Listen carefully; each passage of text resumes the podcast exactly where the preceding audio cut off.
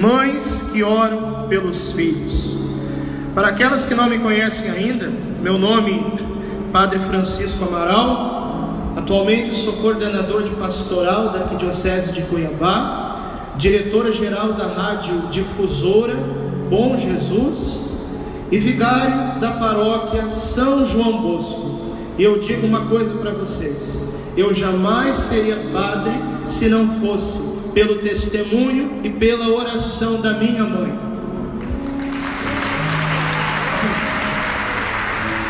Por isso, a primeira coisa que eu quero convidar você, mãe, nesse final de manhã, é que nós possamos sonhar os sonhos de Deus para os nossos filhos. Você tem sonhos para seus filhos, sim ou não? Olha para a mãe que está do seu lado aí. Vê se ela está com cara bonita, se está arrumada, se fez chapinha para vir. Diga para a mãe do seu lado assim: sonhe os sonhos de Deus para seus filhos. Fala para a mãe do outro lado: sonhe os sonhos de Deus para seus filhos. Olha, como eu sou filho único, eu não sei qual que era o sonho inicial de Deus, né? Que a minha mãe sonhava para mim. Talvez a minha mãe sonhasse em ter muitos netos, mas como eu digo para ela, sim, a minha mãe tem muitos netos, e os netos da minha mãe são todos vocês, os filhos espirituais da igreja que Deus me deu. Mas o meu sonho nem sempre foi ser padre. Quando eu era criança, eu sonhava em ser jogador de futebol. Eu não torcia por Atlético como o Padre Anderson, nem pro Corinthians como o Padre Carlão e o Dom Milton. O meu sonho era jogar no Internacional de Porto Alegre e fazer gols pelo Internacional. Mas aí eu descobri uma coisa: o sonho de Deus para mim não era que eu jogasse no Inter, nem que eu fizesse gols pelo Inter. O sonho de Deus para mim é que eu jogasse no time de Nossa Senhora e marcasse gols para Jesus. Por isso que Ele me chamou para ser padre. E hoje a palavra de Deus nessa liturgia vem nos falar do maior sonho que Deus tem a nosso respeito e do maior sonho que Deus tem a respeito dos seus filhos. Sabe qual que é esse sonho? O sonho do céu. Repete comigo essa frase. Quem aqui acredita no céu, levanta a mão. Ponta para cima e diz assim: É o céu é para o céu que eu fui criado. É para o céu que Deus criou os meus filhos. E aí Jesus no Evangelho, quando foi questionado pelos saduceus que não acreditavam na ressurreição, Jesus vai falando algumas coisas a respeito do céu. Jesus fala que lá no céu a realidade é diferente da nossa realidade aqui na terra. E aí Jesus vai dando exemplos. Jesus fala assim: olha, aqui na terra os homens e as mulheres casam. Lá no céu não vai ser assim. Lá no céu vai ser diferente. E Jesus diz: lá no céu todos seremos como anjos. Olha para a pessoa do seu lado mais uma vez aí. Imagina como que vai ser a cara dessa pessoa quando ela for como anjo. E veja, não é que nós vamos nos transformar em anjos. Nós vamos continuar sendo seres humanos com os nossos corpos glorificados, mas nós seremos tão puros no reino dos céus que o nosso coração será como o coração dos anjos. Quem está me entendendo? Levanta a mão. E aí na primeira leitura, que também tem o céu e a ressurreição dos mortos como pano de fundo, a primeira leitura nos mostra a situação de uma mulher, de uma mãe, que ela tinha sete filhos.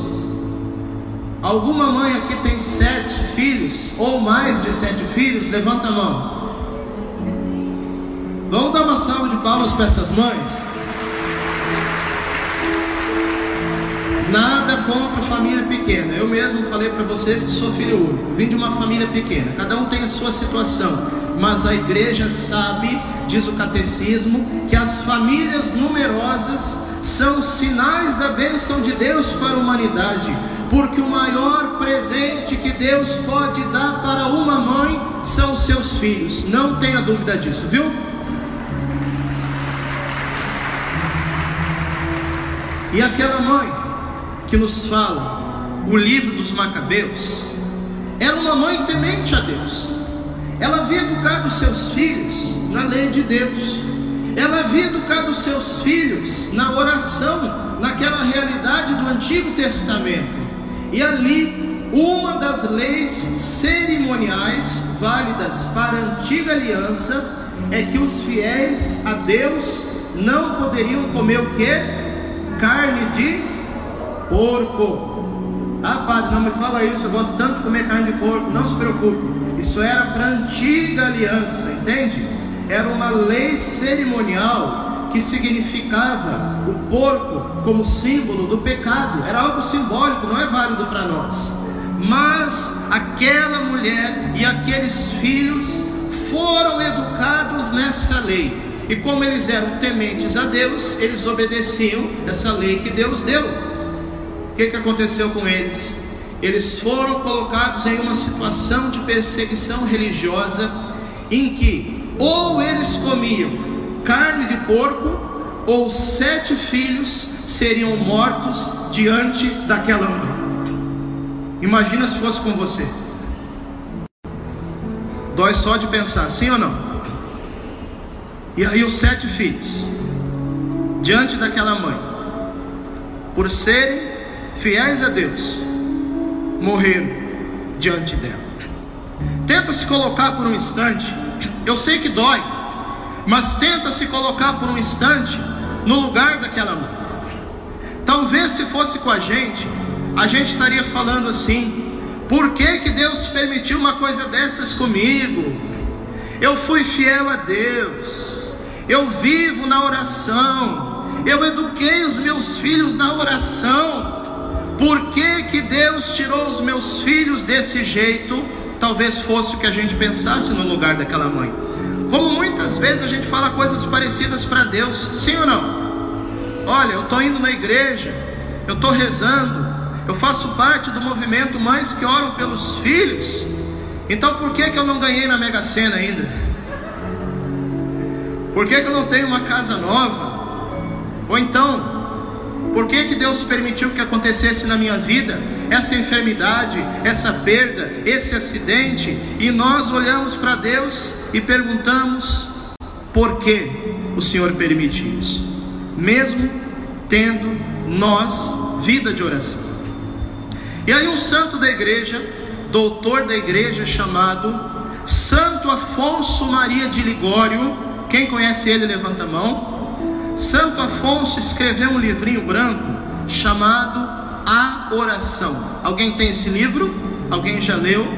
E aí, Santo Afonso nos ensina nesse livro as quatro qualidades de uma oração infalível. Repete comigo essa palavra: oração. O que é uma coisa infalível? Uma coisa que nunca falha é uma coisa que não tem erro, ou seja, a oração infalível que Santo Afonso de Ligório nos ensina é uma oração que nunca dá errado. Quem que quer aprender essa oração? Levanta a mão. Ah, Padre, pelo amor de Deus, me ensina essa oração que estou precisando. Então vamos lá. Faz comigo assim. Diz assim: primeira qualidade da oração infalível a fé. Pois, como diz São Paulo na carta aos Hebreus, sem a fé é impossível agradar a Deus. E veja, você acredita que Deus tem o poder de realizar milagres? Sim ou não? E Deus realiza os milagres quando Ele quer, do jeito que Ele quer e na hora que Ele quer. Mas entenda o seguinte: na história bíblica do Antigo e do Novo Testamento, Deus não costuma realizar milagres onde as pessoas não têm fé nos seus corações. Por exemplo, em muitas regiões da Galileia, Jesus fez muitas curas e muitos milagres, mas na sua cidade natal, a cidade de Nazaré, a Bíblia diz que Jesus não pôde fazer milagres. Por quê? Porque não encontrou fé no coração daquelas pessoas. Sem a fé, dificilmente os milagres acontecem. Quem está me entendendo, levanta a mão. E quando Jesus curava, quando Jesus realizava milagres, Normalmente ele dizia uma frase, ele dizia assim: A tua fé te salvou. Repete comigo essa frase. Você tem fé sim ou não? Sim. De verdade?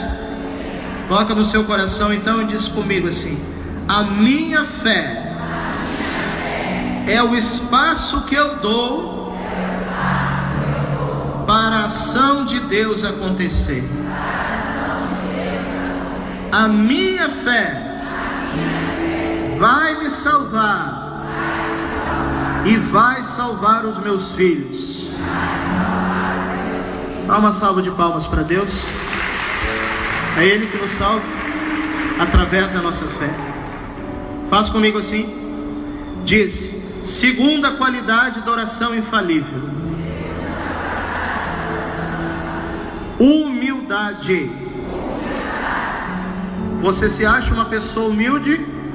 Então é porque talvez não seja. O humilde ele não se acha humilde. E hoje está na moda. Assim, parece que a humildade não está muito na moda hoje em dia, né? As pessoas vão pensando: eu posso, eu consigo, eu dou conta sozinho. Gente, será que a gente dá conta sozinho? a gente precisa de Deus. E saber disso é humildade. A humildade significa ter a coragem de diminuir de tamanho diante de Deus para que Ele cresça dentro de nós. É por isso que Jesus compara a humildade da oração no Evangelho com a oração das crianças. Jesus diz: quem não tiver um coração de criança, não entrará no reino dos céus. Quem quer entrar no céu aqui, levanta a mão. Qual que é o caminho para entrar no céu? Ter um coração de criança. E como que é uma criança? Como que é o coração de uma criança? Quem tem criança em casa aqui, levanta a mão. Seja seus filhos, seus netos, seus sobrinhos, como que uma criança faz na hora que ela precisa de ajuda? Ela pede, ela chora, ela insiste. Uma criança ela tem a coragem de abrir a boca e pedir aquilo que ela quer, sim ou não? Pai, mãe, vó,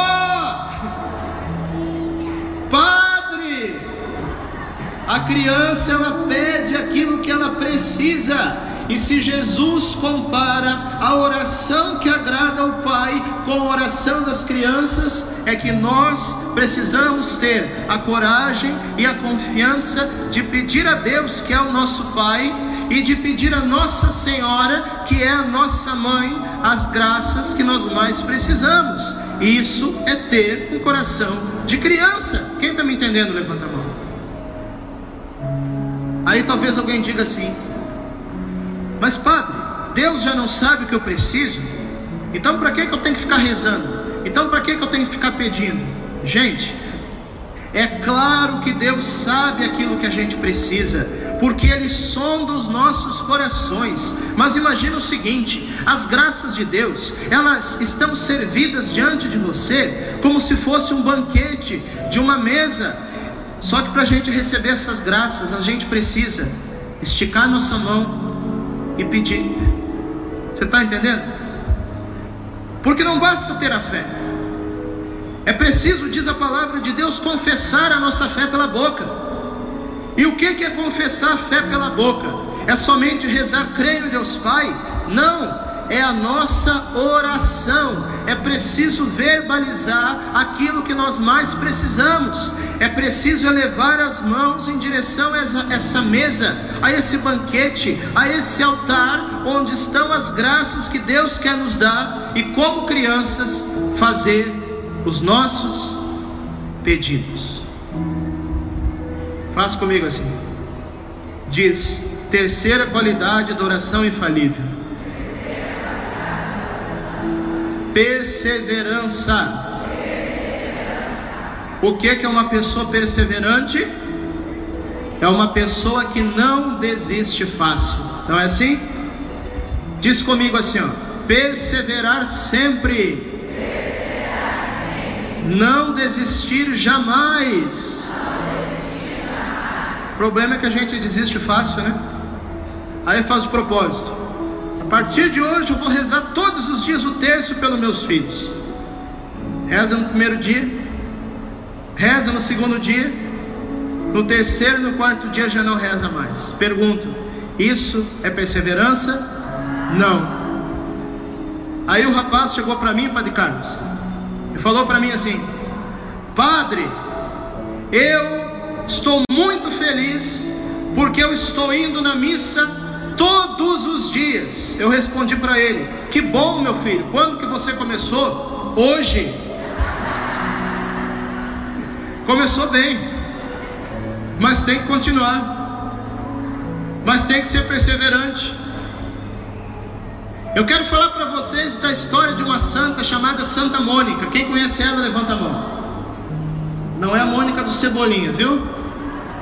Santa Mônica, uma santa que durante 32 anos ela rezou continuamente, com perseverança, pela conversão do seu filho porque o filho de Santa Mônica vivia longe de Deus, o filho de Santa Mônica vivia no pecado, o filho de Santa Mônica vivia no mundão, e por causa da oração perseverante dela, o filho dela teve um encontro poderoso com Deus, mudou de vida, veio para Deus. Sabe qual é o nome do filho dela?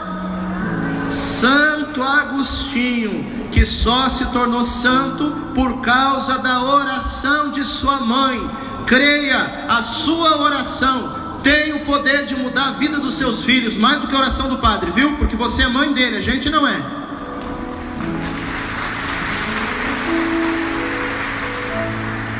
Faz comigo assim. Quarta qualidade da oração infalível: salvação. Ou seja, a quarta qualidade dessa oração que nunca falha é nós pedirmos a Deus as graças necessárias para a nossa salvação. Às vezes as pessoas falam assim: Padre, eu rezei tanto para conseguir passar naquele concurso e não consegui. Padre, eu rezei tanto para ter aquele emprego e não consegui. Padre, eu rezei tanto para depois de velho encontrar um namorado novo e não conseguir. Gente, se Deus não te deu aquele concurso, aquele emprego e aquele namorado, talvez fosse porque não seria bom para a tua salvação, porque mais do que te dá dinheiro, te dá concurso, te dá namorado, o que Deus quer te dar é o reino dos céus, e Ele não troca nada para que você esteja lá um dia junto com Ele, viu? É o que Deus mais quer te dar. Então, quando nós, guarda no coração isso que eu vou dizer agora, que isso é o principal do que eu estou falando hoje aqui. Quando nós rezamos diante de Deus com fé, com humildade, com perseverança e pedindo as coisas necessárias para a nossa salvação, ou Deus vai dar aquilo que a gente pediu, ou Deus vai nos dar algo ainda melhor.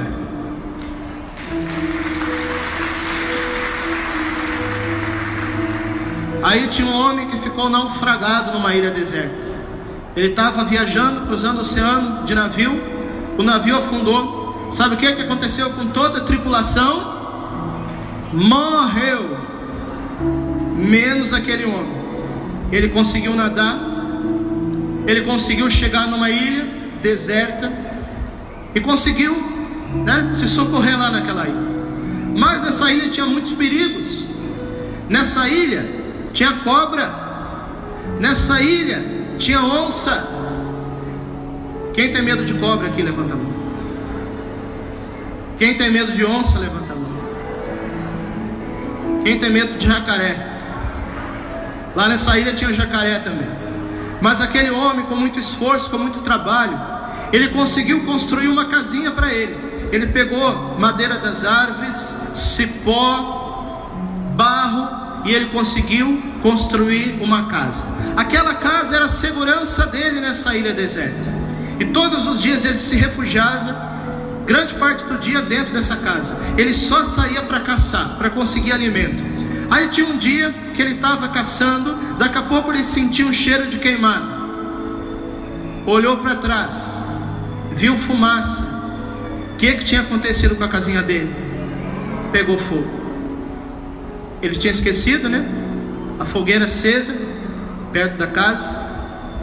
Bateu um vento, a casa queimou, foi completamente destruída. Como que vocês acham que se sentiu aquele homem no meio daqueles perigos? Ele se jogou no chão, ele chorou, ele se lamentou, mas aquele homem tinha fé e tinha humildade e tinha perseverança e pedia a salvação dele. Aquele homem começou a rezar. Daqui a pouco ele ouviu um barulho assim, ó. É barulho de que isso aí? Helicóptero. Tinha um helicóptero do exército passando perto dele. O helicóptero viu a fumaça naquela ilha. E graças à casinha que pegou fogo e foi destruída, aquele homem foi salvo por causa daquela fumaça. Talvez você não entenda por que, que a sua vida esteja desse jeito. Talvez você não entenda por que, que a sua casa aparentemente está destruída. Talvez você não entenda por que, que você viu os seus sonhos desmoronarem, estarem no chão. Mas eu digo para você: se você estiver rezando com fé, com humildade, com perseverança e pedindo as graças necessárias para a sua salvação e para a salvação dos seus filhos, não se preocupe, porque mesmo que a casa esteja destruída, Deus estará vindo do céu para salvar você.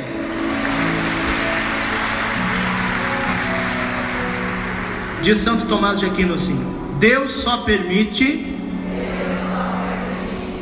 um mal quando pode tirar um bem maior. Quem está me entendendo? Levanta. Foi assim com Jesus na cruz, não foi?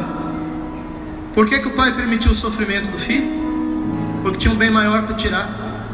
Dar o céu para nós, você está entendendo? E aí a gente volta. De onde a gente começou? Aquela mulher, a mãe dos sete macabeus que foram mortos por causa da palavra de Deus. Ela sabia disso, viu?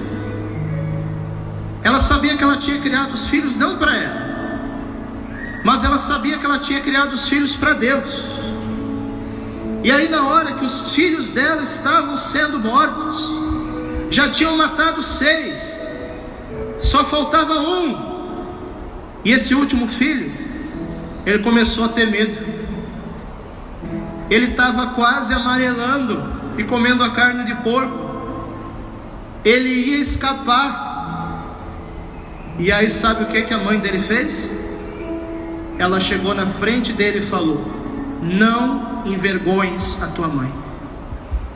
Porque ela sabia que, mesmo que o filho dela morresse na frente dela, Deus tinha algo melhor para ela e para o filho: a ressurreição final e o bem do povo de Deus.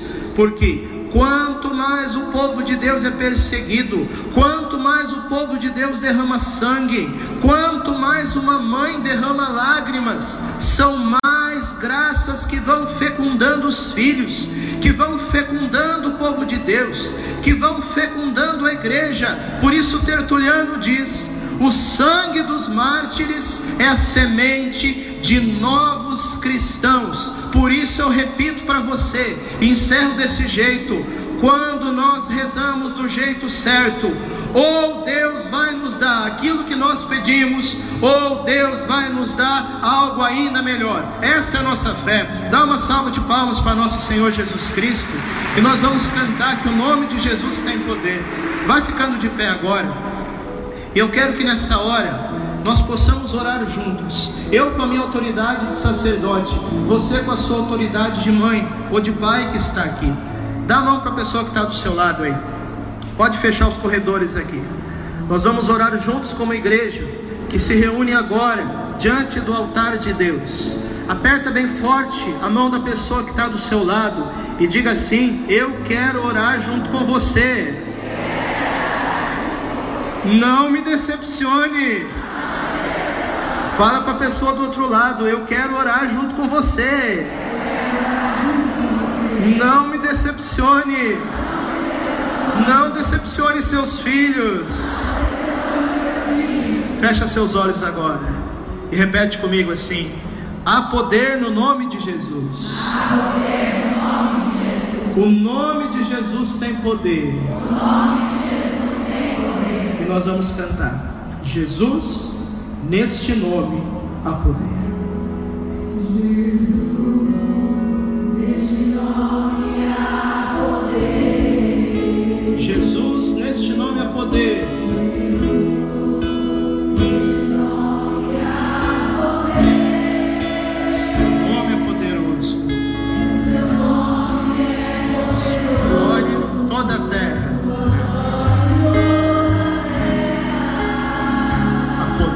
no nome de Jesus.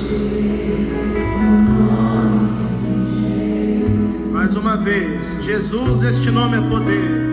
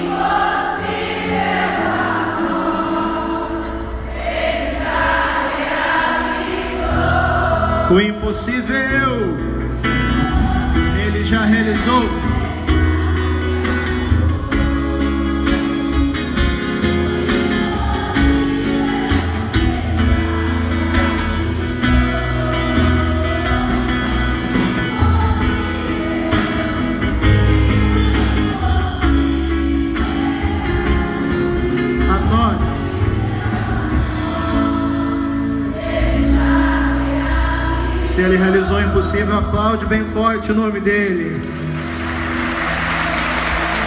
Dá um abraço na mãe que está do seu lado e diga: só Jesus realiza o impossível.